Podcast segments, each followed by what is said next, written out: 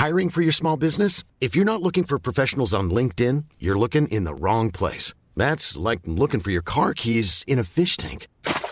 LinkedIn helps you hire professionals you can't find anywhere else, even those who aren't actively searching for a new job but might be open to the perfect role. In a given month, over 70% of LinkedIn users don't even visit other leading job sites. So start looking in the right place. With LinkedIn, you can hire professionals like a professional. Post your free job on linkedin.com slash people today.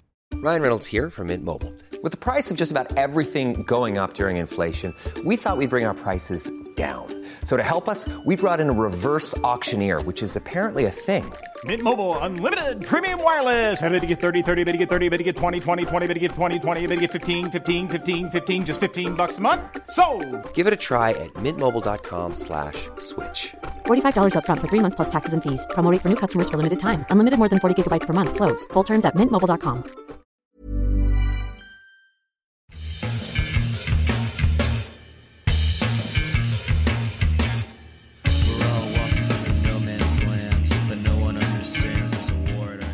Hey, podcast time. It's the Alt in Our Stars, Billboards, rock and alternative and punk, whatever podcast. My name is Chris Payne. I'm your host. This week's episode is with a band called Big Ups. They've been around for a little while now. They formed in NYU in New York City a few years back. They all came together from different parts of the country and Canada in this music technology course, but what they finally settled on collaborating was this punk band called Big Ups, which they're about to roll out their second album. Actually, it comes out today, March 4th, if you're listening to this on the first day the podcast is out there. It's called Before a Million Universes, and I had a really good time chatting with these four guys. Like I said, they came together kind of loosely playing in different bands started big ups as this thing to play friends parties play smaller kind of venues. At first didn't really take it seriously as sort of like a, a serious project or anything like that but a few years after that they were playing in a belgian festival to about 6000 people something we talk about in this podcast. So things in a lot of ways ramped up pretty quickly for these guys and it was really interesting hearing them say how that all happened. So yeah this is uh big ups and alt in our stars. And before we start just want to say that if you want to subscribe to the podcast if you enjoy this maybe it's your first time listening you can subscribe to the podcast by clicking the itunes link towards the bottom of the story if you're viewing this on billboard.com there you can uh, subscribe like i said. If you can give us a star rating give us feedback that helps a lot with everything we do. And also you can listen to archived episodes there. All the episodes we've done we've been doing this for a little over a year now so there's a ton of stuff there uh, some recent stuff we've had chairlift yay sayer Ra Ra Riot downtown boys on the podcast so plenty to dig in there in the archives and uh, yeah, if if another way you can get into all that stuff aside from clicking the link, if you're not viewing this on billboards.com, you can just go into iTunes and the podcast app and search for the Alt in Our Stars. That is the name of the show. Up next, interview with Big Ups. Enjoy.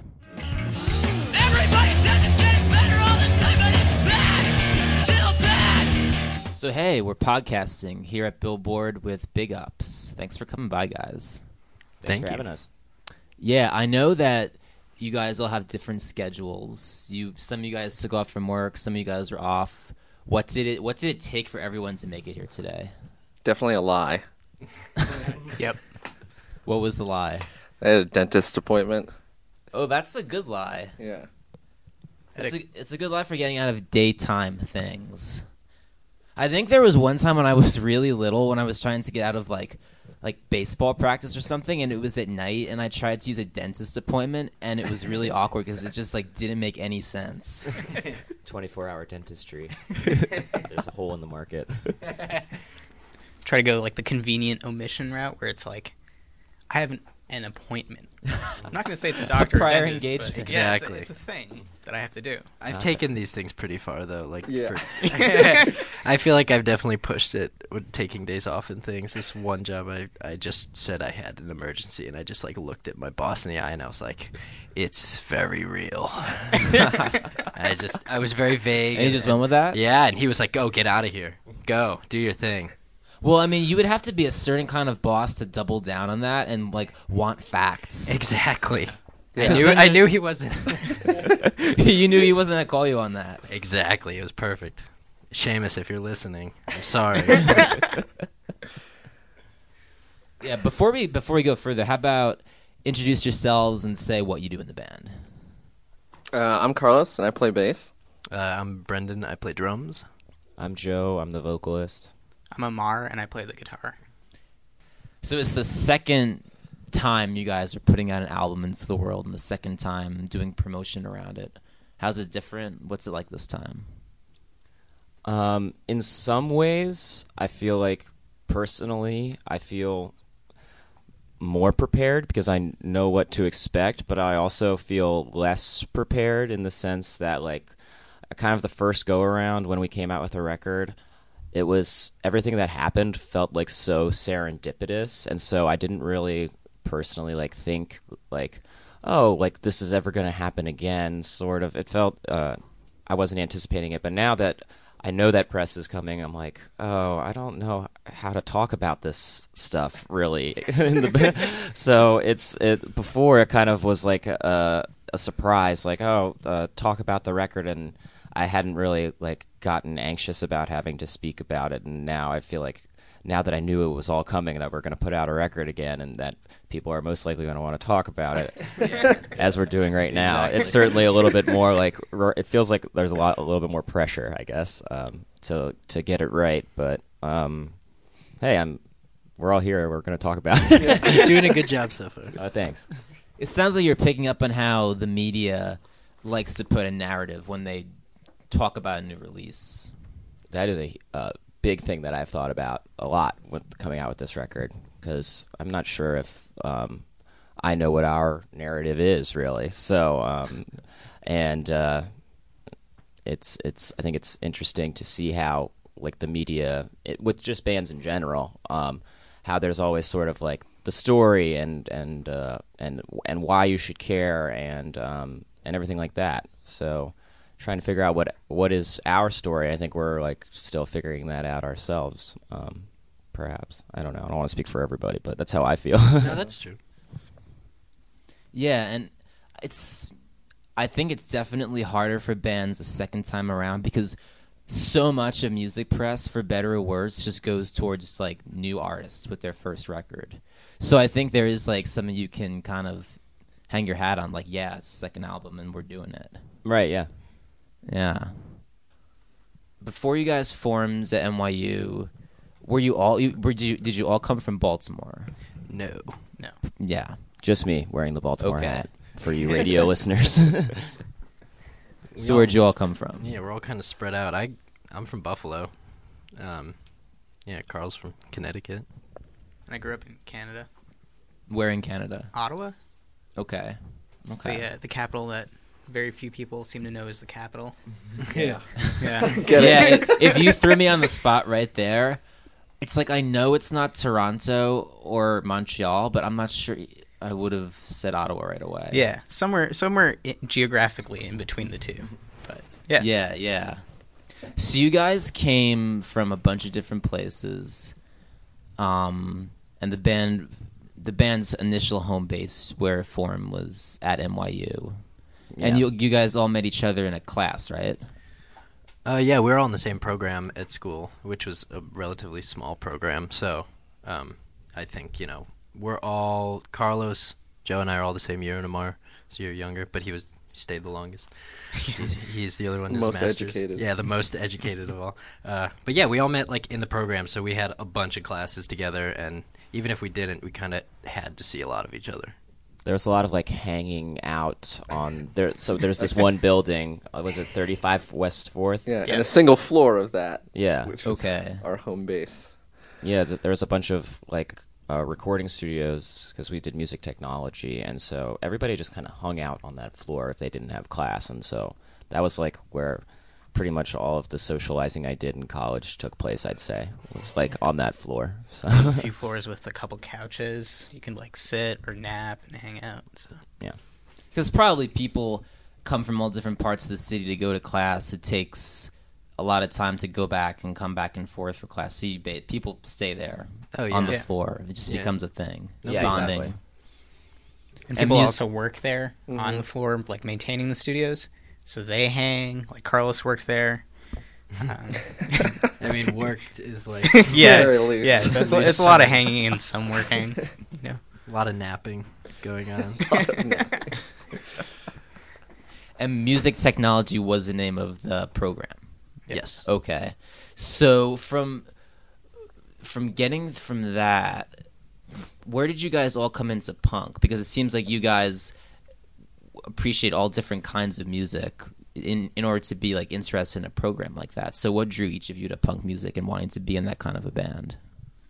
Well, well, when I I guess like I started personally listening to that like punk like in middle school and you know just like different you know styles of music in general kind of like opened up and then I, I think I started going to shows um, when I was in high school as well and like I was always drawn to the the punk bands because of their energy and um, the performance aspect of it and that was kind of always the original plan for this band well first of all there really wasn't much of a plan but the idea was it was very limited in scope it was like we're just going to play shows and like I mean, we were a band for like three years before we ever put out a record. You know, we've we've been, um, you know, we did uh like a two seven inches, so that's like what four songs. Like we didn't really like.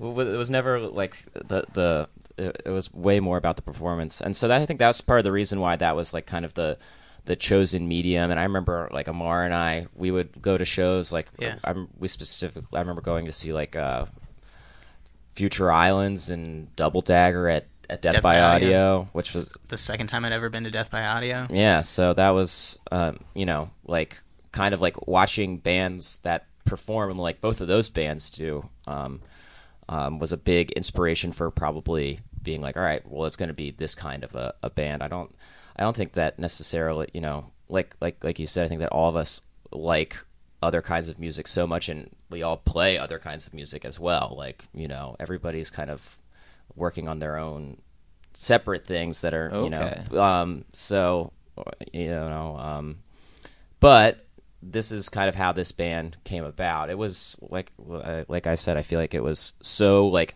not thought out really it was like let's make a band that goes and plays shows and has a lot of energy and a lot of fun and that's like what it was and and it I never would have thought that we'd still be playing like nearly six years later. You know, like It- it's actually We started with a song called "No Plan." yeah, that was one of our first songs exactly. Yeah, I mean, in in Ottawa, where I grew up, like starting to go to shows, that was a lot of what the shows were there. Um, it's it's always kind of like a running joke, but also kind of true that the music in Ottawa and to an extent in the surrounding cities is like a couple years behind uh, the U.S., but less so now because of the internet. But I went to a lot of ska shows in high school, and it was like the fourth or fifth ska is not dead tour. so ska is kind of dead at that point, but it's you know they're But still s- doing the still ska li- is not still dead. living in Ottawa. Yeah, exactly. So there were a lot of like punk and ska shows, a lot of like actually a surprising amount of crust punks for a government city. Um, like a lot of Rudimentary Peni t-shirts and a lot of like drinking 40 ounces under a bridge type punks, you know? Mhm. Um, but I think that just like having something to do that wasn't hanging out with people from high school was just, you know, that gave you a sense of community in the Mm. city. And then coming here and trying to find that here, just being drawn not necessarily to punk bands here, because I don't know that any of us like do the New York's All Right thing or any of the hardcore thing. So more just loud music, I guess. Yeah, just music. Yeah. Yeah, I think that I mean even with the bands that we play with, like most of the time in New York, we're playing with probably more like indie bands, you know, Hmm. whatever that really means, and then you know, um, but I think that there's yeah, there's certainly like an energy and agency and a certain like mentality that probably goes along with being in a you know punk band but i think that's some of the most like punk bands in new york don't necessarily play punk music it's more about you know kind of like engaging in that community of people who are you know putting on shows because they love it and supporting their friends and you know s- supporting friends who are doing things that aren't music related. It's you know I guess more of like the uh, like a set of beliefs. yeah a set of beliefs and and uh, yeah a, a community orientedness and stuff like that. Yeah, and that whole you mentioned like punk and indie rock. Yeah, I have no idea. I feel like it makes n- the distinction really makes no sense, and if you just even try to start to explain it, you just sound like an idiot. Right. It's like what is it punk because it's like faster or louder or what what makes the punk thing punk and I'm sure that there's some people that are, you know, very strictly purist about that, but I don't Just think want my indie rock. Yeah. Keep me away from that punk stuff. Yeah, exactly. Oh my gosh. It's so brash. And we could talk about punk and pop punk, but we should not even do that. well, we could. if you want to. Yeah, um, pop punk's great too. Defend pop punk. I don't know. Defend Right? So I is mean, Blink One Eighty Two? The reason I bought a guitar. Yeah, there you go. I mean, yeah, they were they were fun. I listened to them. That was about as punk as I got when, in high school. Which is, you know, I don't know to say that's punk at all. It is kind of punk, I guess. I don't know. But I just wanted to play music. I was playing surf rock before we uh we did big ups. And that's yeah, that's the other thing. Mm-hmm. We were like the Brendan and Amar and myself. We were in like a surf rock instrumental surf rock band, and uh, Aaron and the Burrs. correct. That's yeah. right. Internet. Yeah, These things are preserved, yo. These things are out there. that was that we did that, and uh, I don't know, playing that kind of music. It's that's pretty punk, pretty pop punk. I feel like like when you're playing like an instrumental surf song and you like think about it and you're like, this is basically a Blink 182 song. Like it pretty much has all the you know like same like chord structures and patterns and stuff like that. It's fast. You just don't. You're not like singing about you know getting like dumped or whatever. It's just there's just no singing instead. So, at what point did it turn from Aaron and the Burrs to Big Ups? Um, well, the one of my good friends, Nick, in the band Space Wolves, who was fronting Aaron and the Burrs, left New York, and uh, around the time that stopped, Joe and Amar had been doing music stuff together, right? Yeah. Yeah. We played like at, in your apartment a few times, but that was also very kind of different music. That was like It trying wasn't- to be like a ponytail ripoff Yeah. band. And, Dustin Wong. And then Yeah. I, I kind of don't even know how it started. Like, Carlos was playing with you guys or something. Joe and then- sent Yeah. us a message being like, "Hey, I wrote these songs. Do you guys want to play some shows playing these songs? Who should we get to play bass?" yeah, no, got Carlos. Big mistake. And then yeah, and then I just played drums, and that was kind of it because I played drums in Aaron and the Burrs.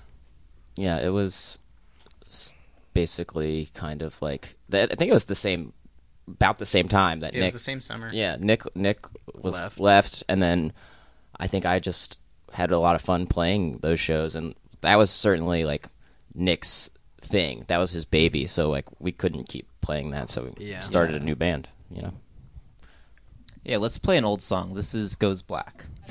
I can't remember what happened yesterday, the day before, anything at any rate, anyway. I think what I'm trying to say is, I don't want to live a life like this. What goes black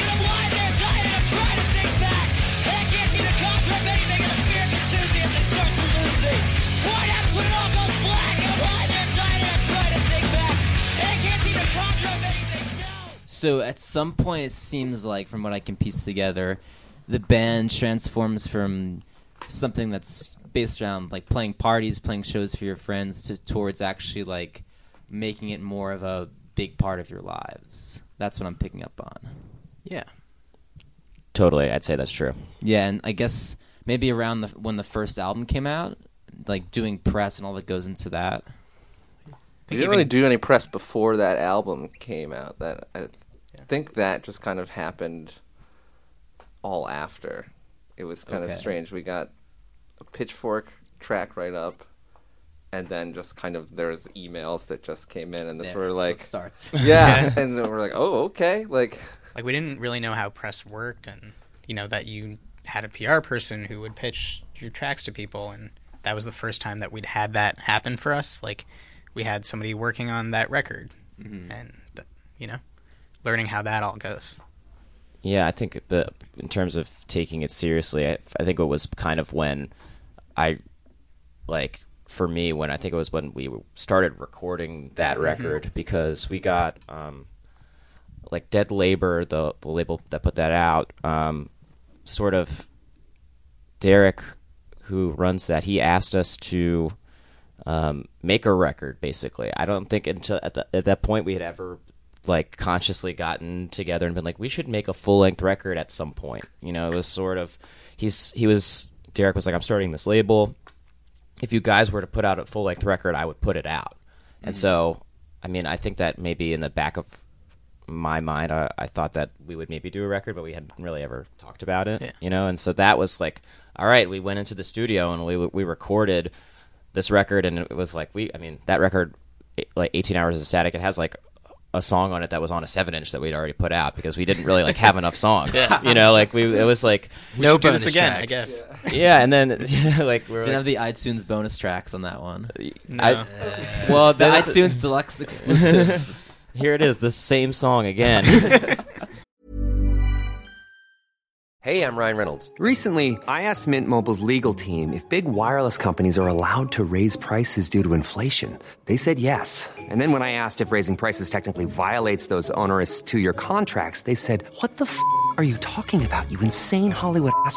F- So to recap, we're cutting the price of Mint Unlimited from $30 a month to just $15 a month. Give it a try at mintmobile.com slash switch. $45 upfront for three months plus taxes and fees. Promo rate for new customers for limited time. Unlimited more than 40 gigabytes per month. Slows. Full terms at mintmobile.com.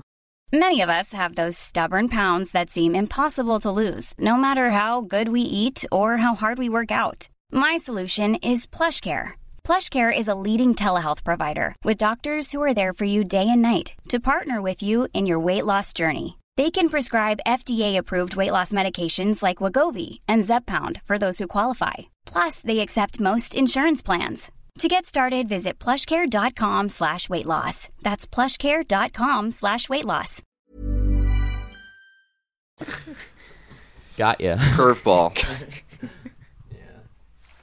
And like you guys went to Europe playing that album. Like I was watching. There's a video, a pretty well edited video. Maybe you guys did it with Pukkelpop, the festival in Belgium. They did Belgium. that. They did that, and that was amazing. Yeah. We got that DVD. You got a DVD? when we like- got off stage. Like, it had already been edited. Yeah. Like I, I don't know. They, they run a great. I don't know. Pukkelpop in Belgium. They whoever's Amazing. their video team. Great job. Wow. They did it Kudos. so fast. Yeah. Yeah, It's like they, Cheers. they put it on a screen while you're playing, and then they're just like, "Here's exactly what was up there." Yeah.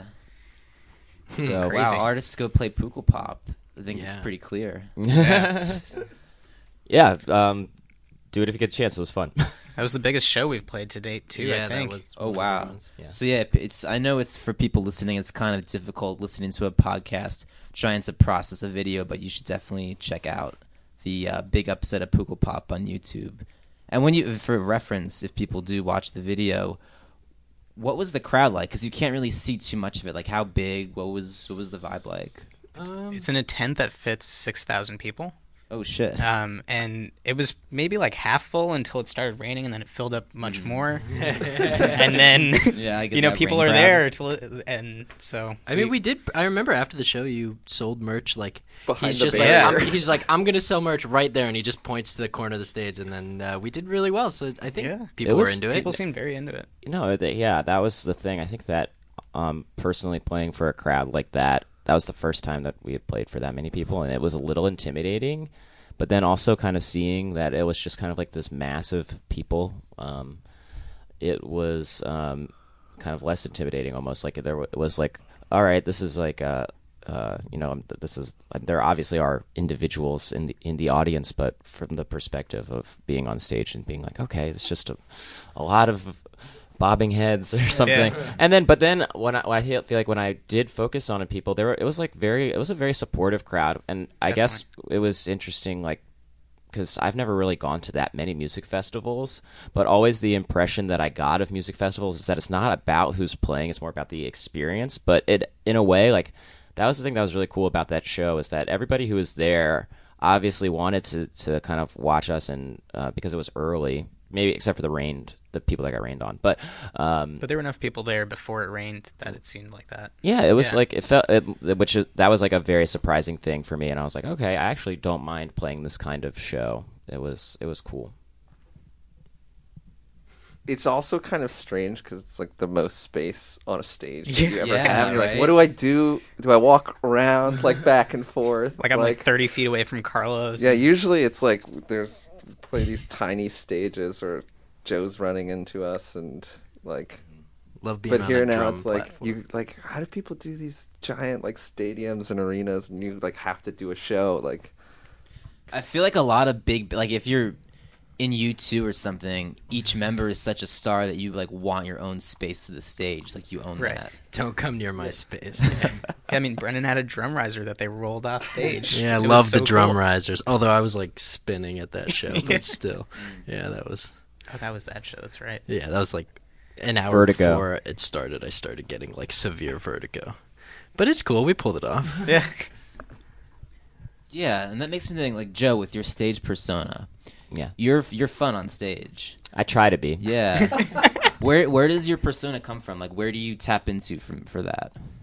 Well, I think that um, part of it is is um, like watching people who are good at it. Like when I was growing up, because I think that when I was younger, I didn't.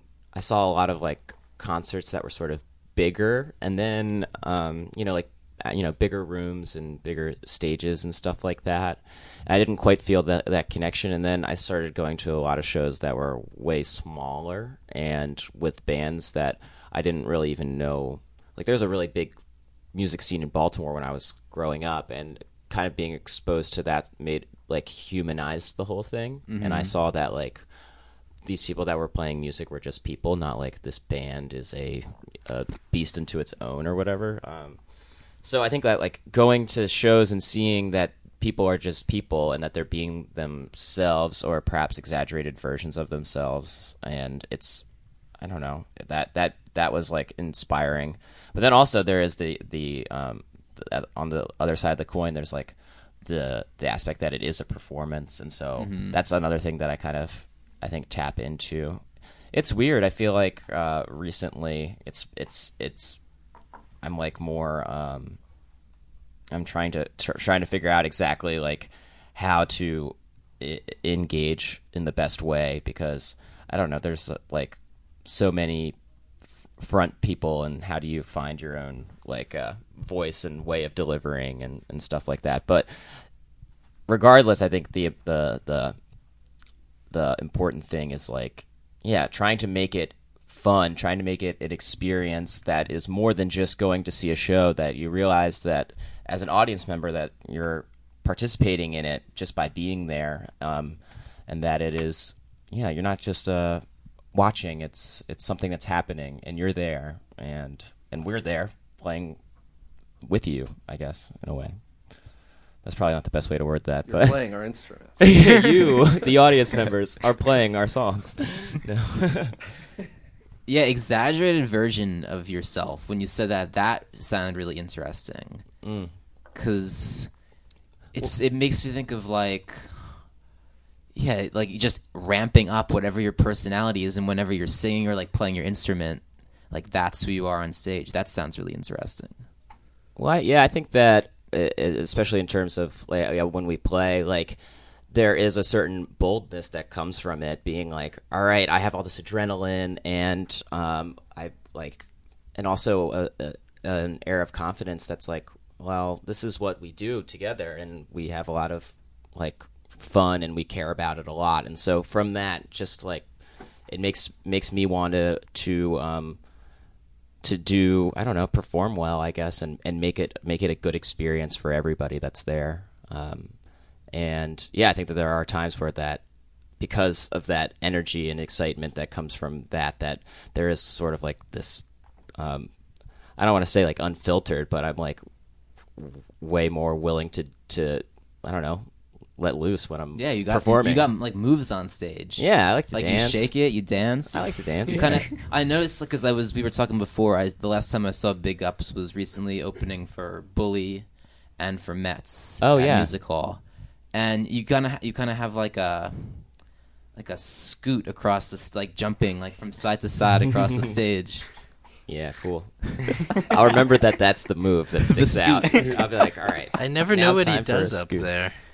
I Yeah. never- I don't know what you do either because I'm my back's Exactly. facing you. You know, we do this thing together, and, and meanwhile, we're, we just have no idea what's going on. Yeah, for all I know, I could turn around and it's just like you're just pressing play on a drum track of an iPod, and then I'm like, what? That only You happens half the time.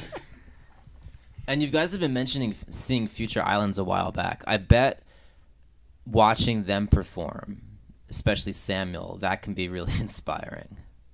Yeah, that's. I mean, that I think for me, specifically as like someone who does like front person thing, was Yeah. was very much an inspiration. Just like, yeah, he uh, he gives it his all and puts so much emotion into it and um, makes it. And it's a it's a performance. It's like you're not. It's not a a, a passive thing where, um, you know, someone's just going up there and playing the songs. Like it's the the songs are playing through him. You know, so um, that's a part of it. Yeah, I feel like that show especially too. It's like such a nice little synecdoche of influences. Like Oh, the show at- at Death by Audio? Death by Audio, because Yeah. it was like Smarts, where it's like this guy who like kind of makes himself as small but also as like big on stage as possible at the same time, and Double Dagger, where it's like very like him em- emoting, but like you know just very unfiltered. I don't know, and then Yeah.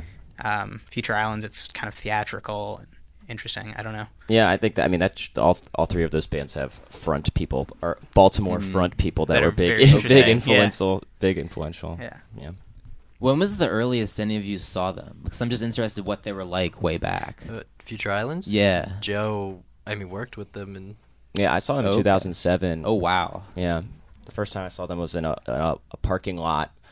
Um, well, it was a, it's like a sort of an alleyway um, behind this gallery that I don't even know what it's called now, but it it, it used to be called Load of Fun Gallery, and uh, so this this festival in Baltimore called Wartscape that was sort of uh, uh, making making fun of the uh, city sponsored art festival that happened every summer. Um, Which is called what? Artscape. Oh, okay. All right. I was thinking it was that, but I wasn't sure. Yeah, yeah. So, um, and th- yeah, th- so that was the first time I ever I ever saw them, and uh, I I think later talked with them about that.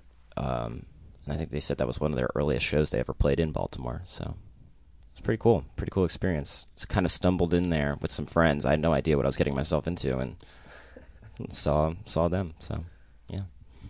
Cool, cool. Feel like I want to get back to the new album a little bit. Let's play another song. This is National Parks. Cause she's all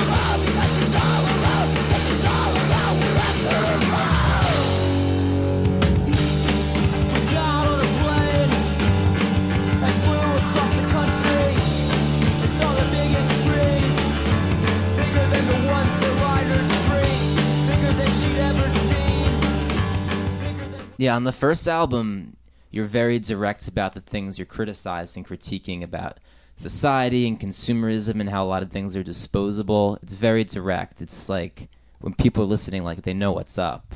Do you think that is the same way on this album? Do you think that's changed at all? I think that has changed, and I think that that was uh, in terms of how I was writing. I think that that was a very intentional change because I don't know. I think that um, being like so didactic about things, uh, I I never it never really even occurred to me that the the like the lyrics on the the first record were so direct. I think that there's also certain songs that people really latched onto, like in the media, saying you know like you know like a like I mean, uh, you talk about like Disposer, that song, the song that you're talking about, disposable um, things, and there's other songs in that on that record that I think that are more vague, but I definitely wanted to try to at least lyrically go for a more poetic approach, so that the songs would perhaps have more interpretations than even what I could have thought of. Um, there are, you know, uh, it's actually funny that like the, the songs that we kind of chose for the singles for this record are not those songs. We kind of like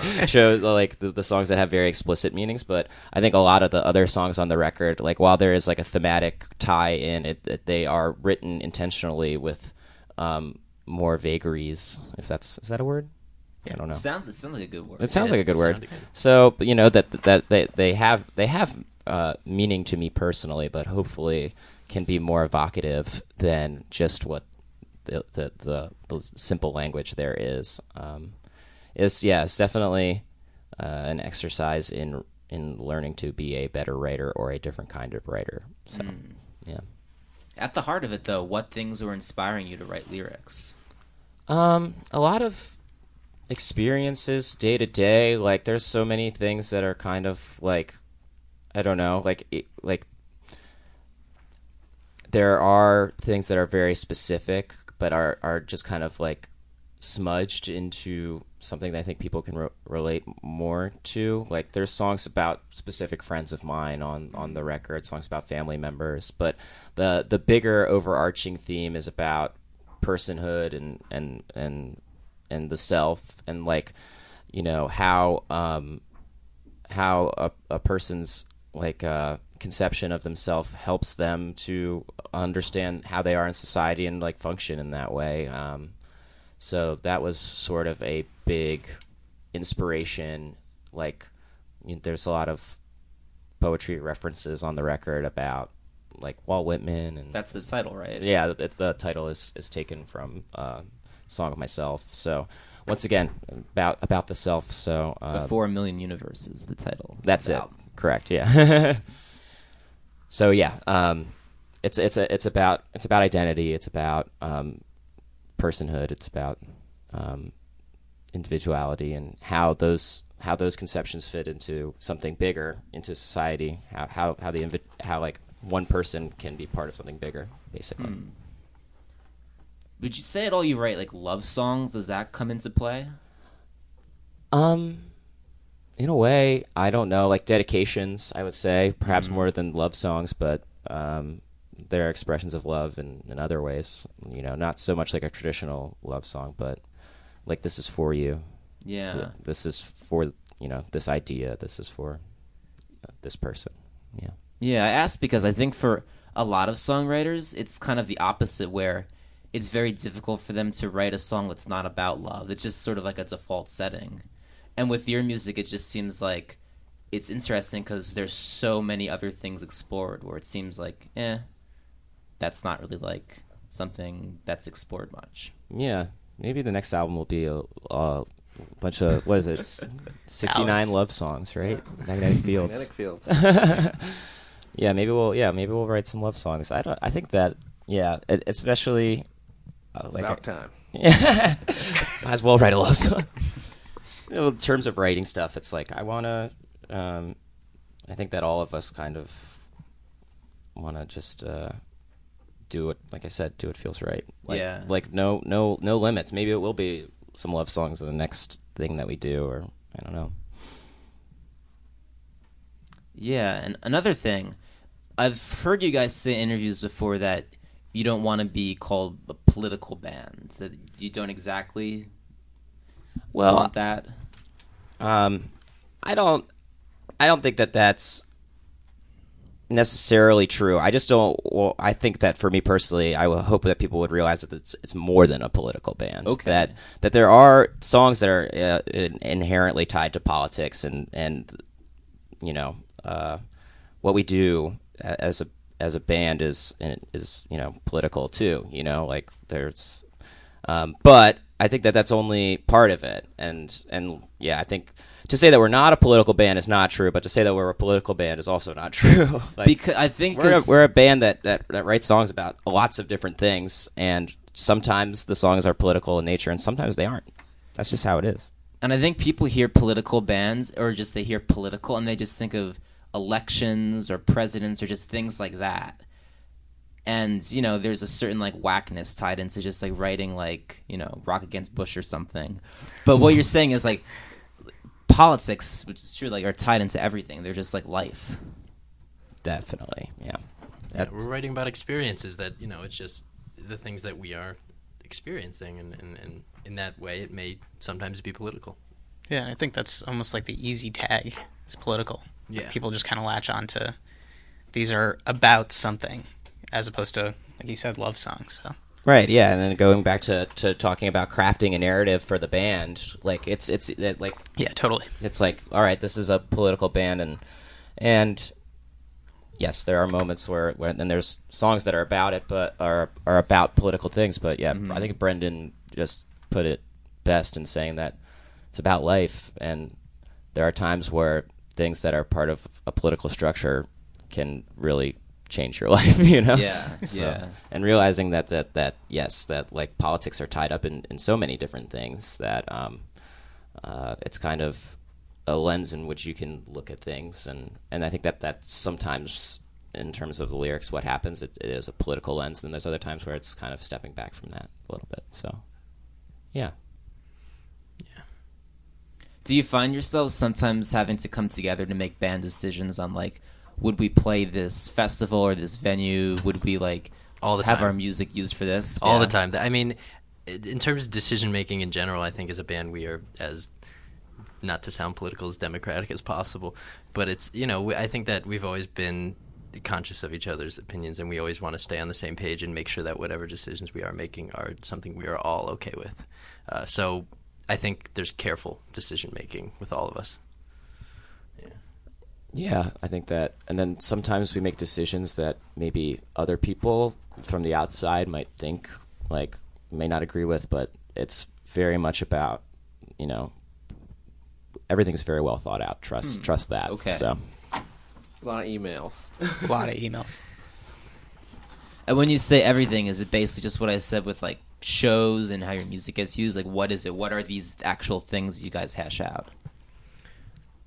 I mean, even opportunities to who we're gonna, you know, like what kind of press opportunities we're gonna get. We got something. I don't Yeah. want to like name it, uh, like by name, but we got uh, offered something like some interview, and it was just like very apparent immediately. All four of us were like, we are not going to do that. Um, you know, um, It's like a hokey thing, and you know, you don't want your name attached to that. Yeah, that's part of it. And then in terms of shows we want to play, if we know that there's a, a, a band or a show that has some kind of affiliation that we're uncomfortable with or something, um, I know that's not as specific as you probably wanted, but you know, those are all things we consider.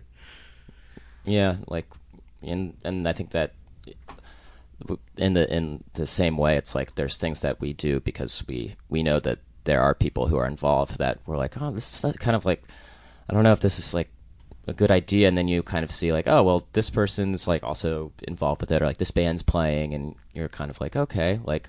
You know, Yeah, I, I yeah. like, especially coming from like a, a community of musicians like we do. It's like you can kind of see how other people are are gauging it and um, make decisions based on that as well. You know, If you can give any details without naming names, what was like the weird interview? What, Um, what, what made it weird? I think it was it was it was gimmicky. You know, it was uh, they Mhm. they clearly had this like idea that they wanted us. It, it was more, you know, it was less that had to do with us as a band or our music in general, and more of wouldn't it be funny to hear these guys say some silly things? Yeah, it was like a dumb pun type thing, you know. So, uh, and it's just you know, it's not not that that's. You know, I'm sure that's great for some people, and, and you know, some people say you know all press is, is good, but but it's just if we don't have to do that, or if we you know don't really necessarily feel like we want to, we're not going to. Yeah, exactly. Ooh, all press is good. That's a very loaded one. It, i- yeah, well, I, that's a vague statement as well because not all press is good. That was a little bit of it, but um, just you know, what's the, the the saying? It's like no, all, what did they say? I think that is isn't that a saying? All Like- publicity is good publicity. Yeah, Right. yeah, Or like exactly. there's no People bad say press that. or Yeah, there's no bad press. It's it's attention, and you know, I'm sure this maybe maybe if we did that thing, somebody would listen to it and be like, Yeah. "I love this band now because they're funny," but I don't really care. If, Yeah. If we, you know, if they think we're funny or not, if they. Yeah, we got a Twitter. We get Yeah, you, you guys got our some jokes on Twitter. for doing that. Exactly. Exactly. If you really want to get to the the humorous spirit of big ups, just go on Twitter. Do you guys all submit to the Twitter account? Um, to an extent. Who's Yeah. got the Twitter fingers? I think it's me. It's me and Yeah, Carlos. Yeah. I stay away from the Twitters as much as I can. We all have our personal Twitters too for other less funny jokes. okay. Or different jokes, you know. Save save the best jokes for the Big Ups Twitter account. Sometimes. Mm, not all the time. No. What about just other releases? Just things coming up with other artists. What are you excited for? That is a good question. I'm trying to. I'm like. I'm so out of the loop when it comes to like what's coming out. Like uh, I don't know. I feel like I find records like two years after they come out. I'm like, oh, this record's great, and everyone's like, yeah, I'm already, you know, I'm already listening to their their third record. Unless it's someone we're directly like Friends with, friends with, yeah. or talking to, or seeing regularly. It's it's you kind of forget what else is happening. Is there gonna be a Frank Ocean record anytime soon? Man, he was supposed to release that last July. I don't know. That's. I would. Yeah. I would. We play I that, would the guess. first record in the van a lot. So So, good. It's so yeah. good. It's a good driving music. Yeah, great driving music. Um, I'm pretty excited about the Porches record that just came out. I mean that Mm-hmm. that that's not upcoming, but I I um I've been that's like perfect train music. I feel like I'm like Okay. I'm like riding the subway a lot, and I just have like my earphones in. That's also another thing. I've on, I've only recently started listening to music while while moving, like while like walking down the street. I've never While really moving? listened. Really? I've never I like to be in a, s- You a ne- s- a stable position when I'm I- listening to music. I pretty much. I, I yeah I mean I just I just got an iPhone like a few like a year ago or something so now I'm just figuring out how to how to like use technology in that way um but yeah I think that I like walking around the city and listening to music is like a really crazy experience I highly recommend that to anybody Again, Like- listening to things a few years later, like Yeah. trying things out. yeah I know Walkmans have been around since before I was born but uh, Well, I was gonna say, back in the day, I had a really shitty Walkman where if you walked around holding it, it would just like break it with every like every time you took a step, this the music would like Have to get that turn skip on and off. protection. Yeah, Yeah, you You know, know, Oh, it's the 20 second CD? skip protection.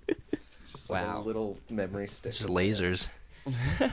Yeah, that was always the best. Like, will this jacket fit my CD player in a pocket? Yeah. You know?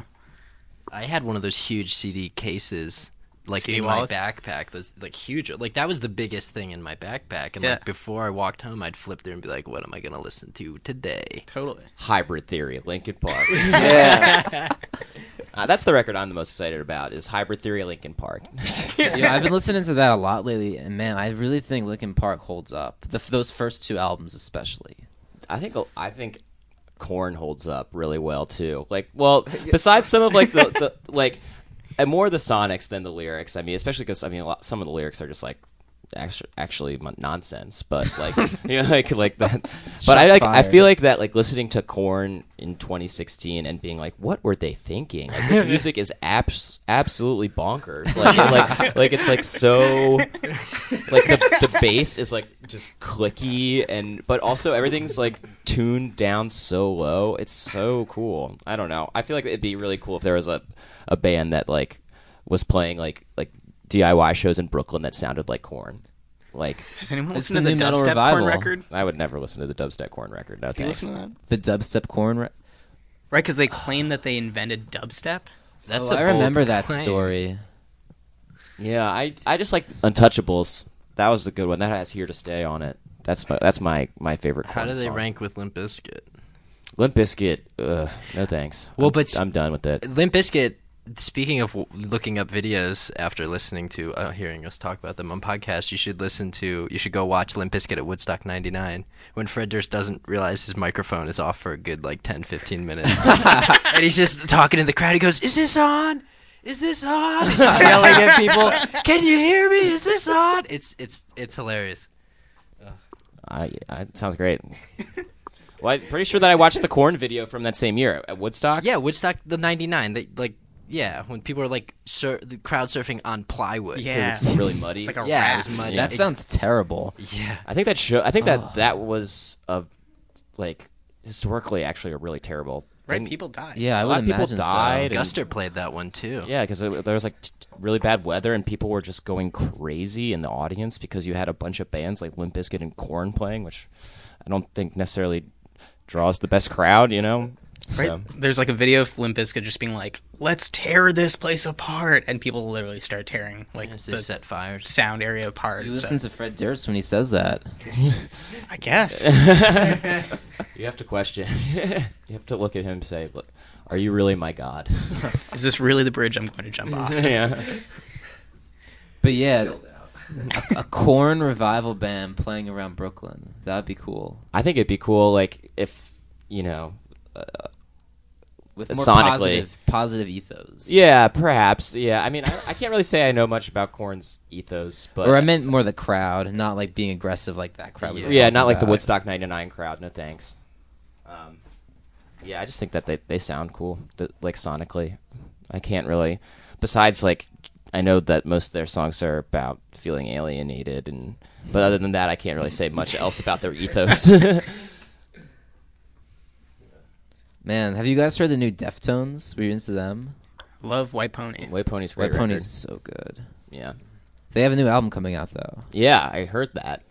I'm trying to think of other records that are that I know are coming out that I'm excited about, but Oh, t- today, podcast today is the release day for Guerilla Toss's new record. Oh yeah, very excited about that. DFA that. Records. Yeah, they're they're an awesome band. We've played with them a bunch. Mhm. Talk about performance. They also are great performers. I feel like like like always captivating and just so out there and weird. Yeah, great band, Guerilla Toss. Yeah, and you guys were talking about Downtown Boys earlier. They, Yeah. I think they have a new album coming out. Oh, Probably really? This year? That's I think, or they're That'd at least cool. working on music. Sweet, yeah. Well, I saw them for the first time actually at Silent Barn, and actually I think right about the time as as the podcast. Yeah, I was there too with with like Speedy. Yeah, at that show, Yeah. and um, they played Santa Claus is Coming to Town. It was awesome. And it was about like surveillance, right? yeah, it's like like Like he sees you when surveillance you're sleeping. Yeah, like you're being watched. so Santa Claus is the government, I guess. yeah, true. But I I feel you go really deep into that about like how he decides who's been good and bad and hands things out. It's very fascist, uh, right? Santa Claus is just Big Brother. yeah. Yeah. So, anything else you guys want to touch on? I'm good. I think we're good. Yeah, I feel pretty good. Cool. Thanks so much for coming by. Thank Thanks, you. Thanks Chris. for having us. Thanks, Deirdre. Boom. Boom.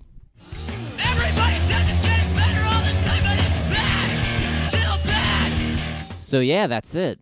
Big ups. That's them. I had a really good time with that talk. Like we said several times, their album is called Before a Million Universes. It's out today. Check it out. Check it out. And yeah, if you like the podcast, um, thank you so much for listening. First of all, I'm just so thrilled by all the feedback I get for this. I put a lot into this, so I'm always just very, very humbled when I see people getting into it and saying good things about it. If you want to subscribe to it, you can click the iTunes link towards the bottom of the story or just go into the podcast app in iTunes. Search for the Alt in Our Stars. You can subscribe there. Like I said, star rating, good or bad, helps us out tremendously. So that's super appreciated. And also all the archived episodes we've had in the past, all available there. We run every Friday afternoon on billboards.com. So until next week, have a good weekend, everybody. Peace out.